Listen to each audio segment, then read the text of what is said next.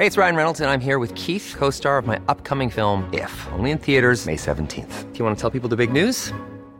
All right, I'll do. Sign up now and you'll get unlimited for $15 a month in six months of Paramount Plus Essential Plan on us. Mintmobile.com slash switch.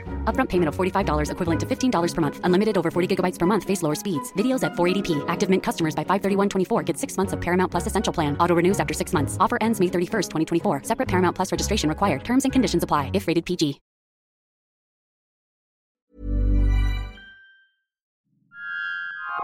This is a Lip Media podcast.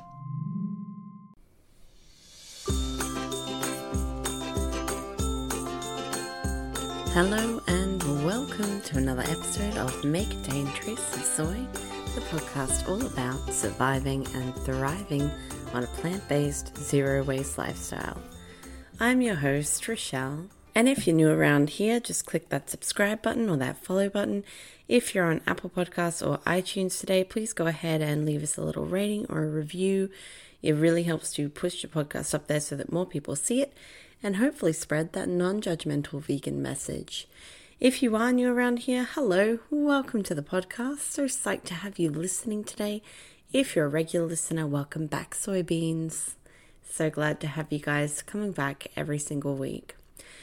If you are new around here, you won't know this, but we release episodes every single Saturday, usually by about 6 a.m. Australian Eastern Standard Time. And we also do shout outs on this show. So that's something where you, the listener, can get in touch with us and you can let us know any questions that you might have, any topics that you'd like covered, and we'll do a shout out for you on the next show. You can hit us up on Instagram, we are May Contain Trace of Soy, or on Facebook. You can also go and follow us on Instagram and on Facebook. We share lots of great stuff on there, and we even have a Facebook group now, and that one's called Plant Based and Zero Waste Australia. So definitely go join up with that one and we'll drop all of the updates, details, and uh, info all in the show notes for you there as well. Anything we reference in this week's episode will be linked in the show notes, and you will be able to find our links to our social media down there as always, too. So, what are we going to be talking about this week, guys? This week I have an interesting one for you. I want to talk about the Sober Curious movement. So, it's the start of November, and we're heading into party season, and in the coming months, there are going to be lots of breakup parties. There's going to be lots of Christmas parties, lots of end of year parties, and then New Year's. So we're heading into that party heavy season. It's also summer here in Australia, which means lots of beers by the beach, lots of barbecues, lots of social events, and lots of social drinking. So I thought this was a good topic to cover and get into. And that means that there will be plenty of overindulging in the coming months and definitely plenty of nights spent having a little bit too much wine, maybe a couple too many beers. And I think now's a really good time before New Year's to, you know, because in the new year, obviously everyone will be reflecting on this, but before we get to the new year, why not start reflecting now before that party season happens and have a think about your relationship with alcohol?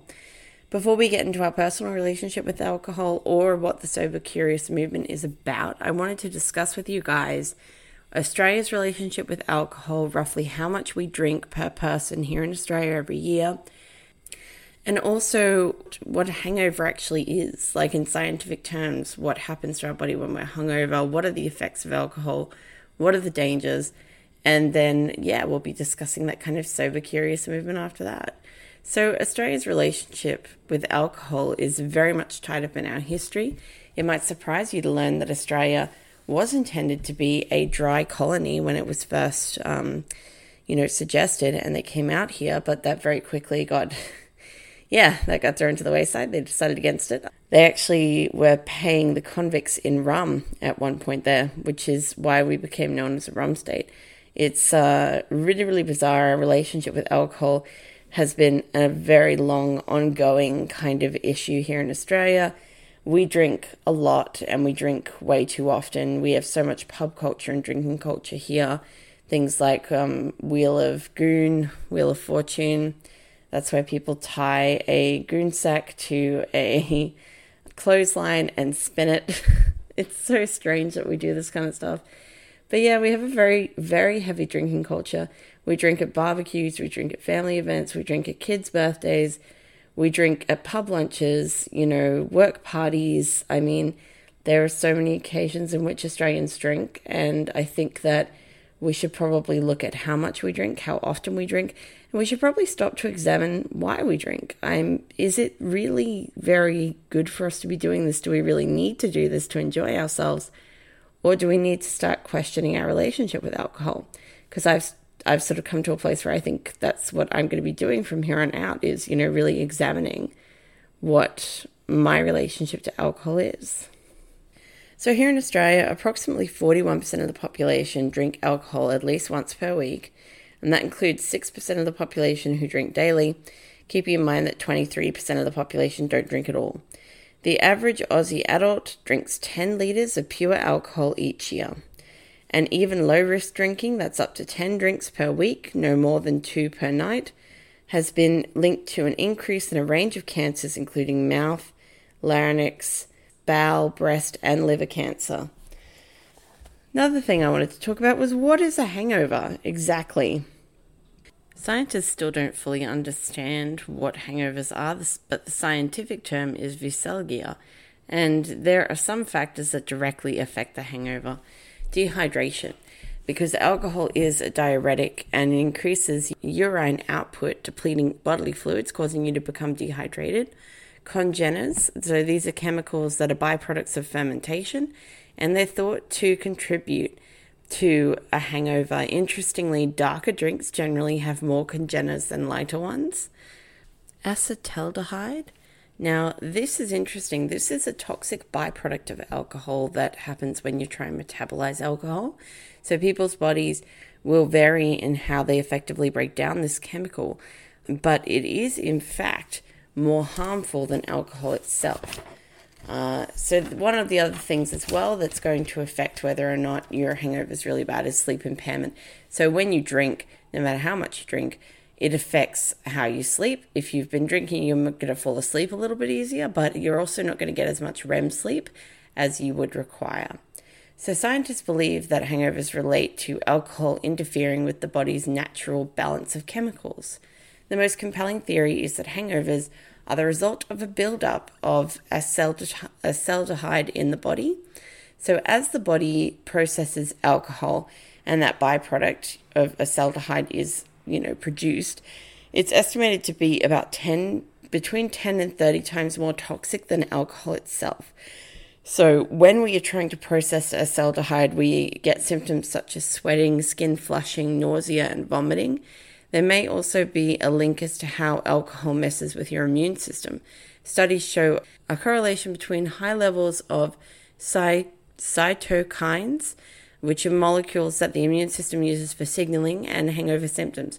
So normally the bottom the body would use cytokines to trigger a fever to fight infection, but excessive al- excessive alcohol consumption also triggers cytokines um, and the release of those cy- cytokines, leading to symptoms like muscle aches, fatigue, headaches, and nausea. So it's a little bit like drinking the alcohol and then our body's trying to process it is producing that more dangerous um, toxic byproduct, which is then worse for us than the alcohol itself. And the effects of that toxic byproduct when our body is trying to finalize processing the alcohol then kicks our immune system into gear, and that is then causing the body to try and fight an infection that's not there because it's not actually an infection. It's just something that we've done to ourselves, and we're trying to, the body's then trying to remove the toxin, and it's just confusing it for an infection, which is kind of how we end up with hangovers. So I thought that was fascinating, and you guys might want to know about that. Keeping all of this in mind, um, keeping in mind that we have a unhealthy relationship with alcohol here in Australia. A lot of us drink more often and more than we should in a single occasion. We don't stick to the healthy recommended number of drinks or standard drinks within a single sitting. We drink more often than we should within the week.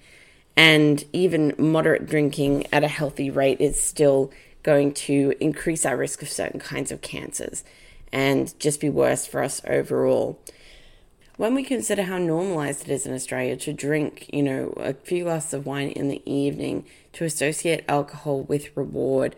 I mean, how many memes do you see on the internet about mummy needing wine and things like that? And I'm not saying there's anything wrong with using alcohol as a kind of self medication. I think a lot of us do it. Um, but I'm just questioning whether there's a better way for us to cope with things. For me, it's definitely something that I'm thinking about more. My own personal relationship with alcohol has not been a particularly troubled one. When I was in my early 20s, I would go out and binge drink and then not drink much um, any other time. And then in my mid to late 20s and now in my early 30s, I don't really binge drink, but I do have usually, or I was having, like two glasses of wine most evenings, not every evening, but most evenings, but usually not more than two, sometimes three. So that's kind of, even though that's low risk drinking, it's still problematic to me that I was drinking so regularly. And the reason why I started thinking about it was because I did Dry July this year for the very first time.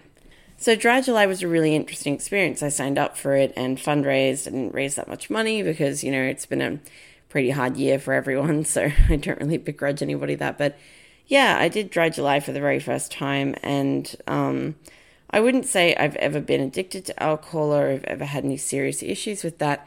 But it did make me go, wow, I do drink quite often. And there was probably about an occasion two weeks into Dry July where I had a bad day at work, and when I finished work, all I wanted was to come home and have a glass of wine.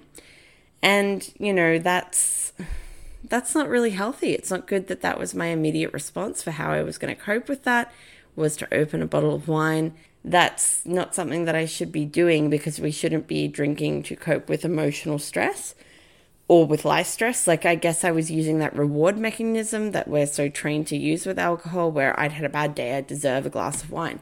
So, it did make me realize there are two times in that month where I had a bad day or a difficult day and I felt like having a wine. Um, and it did make me go, well, there's a bit of a problem there because I am using alcohol to cope with my emotions. So even if I'm not someone who drinks a lot or drinks all of the time, I'm still drinking to cope as opposed to drinking for, you know, I guess, a more valid reason like celebration or something like that. Drinking to deal with emotions is definitely not a healthy reason to be drinking. So that was a really eye opening experience. And then after Dry July finished, I did go back to having a couple of drinks here and there. I got my partner on board to do um, like two, three weeks dry. So he did another three weeks with me after I finished Dry July. And then, you know, when that was up, he had a couple of drinks. I think my partner enjoys a drink a little bit more than I do. But um, I'm thinking more and more like what it sort of got me around to realizing was maybe I am someone who wants to reduce how much I drink. And for that matter, maybe I don't want to drink at all. I mean, what is the point of drinking? Why do we really do it? And if it is to cope with things and to try and deal with life, then is that a healthy way to cope and to deal? I really don't know. It has made me examine it a lot more, and I've been talking with friends who are sober recently, um, sober for lots of different reasons. You know, friends who are sober because they just don't want to be drinkers, they're very, very health conscious, and friends who are sober because they have struggled with mental health issues and they don't want to drink because it exacerbates that. So it's been really interesting, and I would really like to experience a long term period of sobriety to see how I cope. But I wouldn't say that I'd be someone who never drinks again, and I also wouldn't say that I'd be someone who has had such intense struggles with alcohol that I need to be in a 12 step program and be 100% sober. So, what does that make me, I wonder? And when I started researching this, I came up with the term sober curious. I don't know if you guys have heard of that before, so, Sober Curious is a whole movement, and this term was popularized by Ruby Warrington with her 2018 book, Sober Curious The Blissful Sleep, Greater Focus, Limitless Presence, and Deep Connection Awaiting Us All on the Other Side of Alcohol.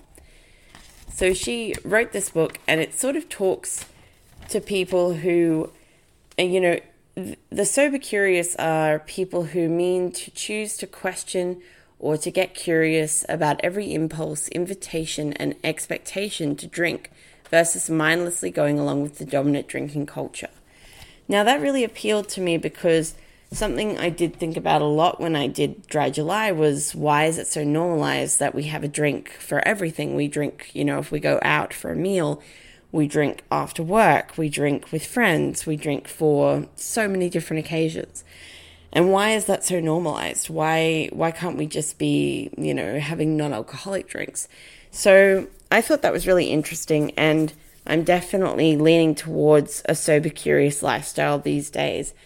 And I wonder if more people should be, because to be sober curious doesn't mean that you'll never drink again. To be sober curious just means that you are questioning the impulse or the invitation to drink. You're questioning that, you know, that standard kind of culture that we have around drinking and going, well, do I want to? Do I feel like drinking? Am I going to drink? I mean, you can't kind of argue with the reality that it is healthier to not drink at all than it is to drink. That's just a fact. I mean, it's much better for your body if you don't drink. It's you're at less risk of all those kinds of cancers and it's just better for your body. Alcohol is a type of poison that you're putting into it. So it's a bit of a strange thing that we've ever sort of gotten into a habit of doing it at all. But at the same time, it's a very natural thing. There are animals who look for fermented fruit in in the wild and in nature, and they get drunk off of fermented fruit because the fruit has fermented and so it, it has this alcoholic like effect. So it's something that's very natural. It occurs a lot in nature, imbibing in different substances, but that doesn't necessarily mean that it's the right thing for us, and it doesn't necessarily mean that it's healthiest for us to do this. So I am eight days sober again, and I think I might try and stay sober, or at least mostly sober, through all of the festive season. I think I won't be drinking at random points. I'll only be drinking for special occasions. I might have a drink on Christmas. But um yeah, I think I'm becoming one of the sober curious people and I think there are a lot of people out there who are sober curious. Mostly it's women and it's women in their 30s who are sort of coming to connect that maybe this is the next step in their wellness journey as well. And maybe this is where they would feel best. And I say wellness because wellness is one of those terms that gets thrown around and I actually think wellness culture can be quite toxic and quite unhealthy for us and it can promote a lot of um, well just falsehoods and uh, you know fake news basically but yeah in this sense i mean it more so in that your overall not just your body but your spirit and your mental health could be better not drinking and maybe that is a path that suits you better I'm not saying everyone should go and be sober curious, but I think it's an interesting topic to cover. And I thought that you guys might like to know a little bit about it this week because I've been getting really into it. So, when it comes around to your Christmas celebrations, maybe you should question whether a drink is the right choice for you that day, whether you feel like it, and maybe you should stop and ask yourself between drinks, check in, see how you're feeling emotionally, see where your head is at, and ask yourself if another drink is the right choice. I think I will be staying sober curious for quite a while. I might even be staying sober for a while. So check in, follow the Instagram. I'll let you guys know how I'm traveling with that. And if you have any questions about sobriety or if you are struggling with any issues with substance abuse or alcohol abuse, I have dropped some links in the show notes for you guys as well. I hope that this week's episode was interesting and helpful, and we will catch you in a week.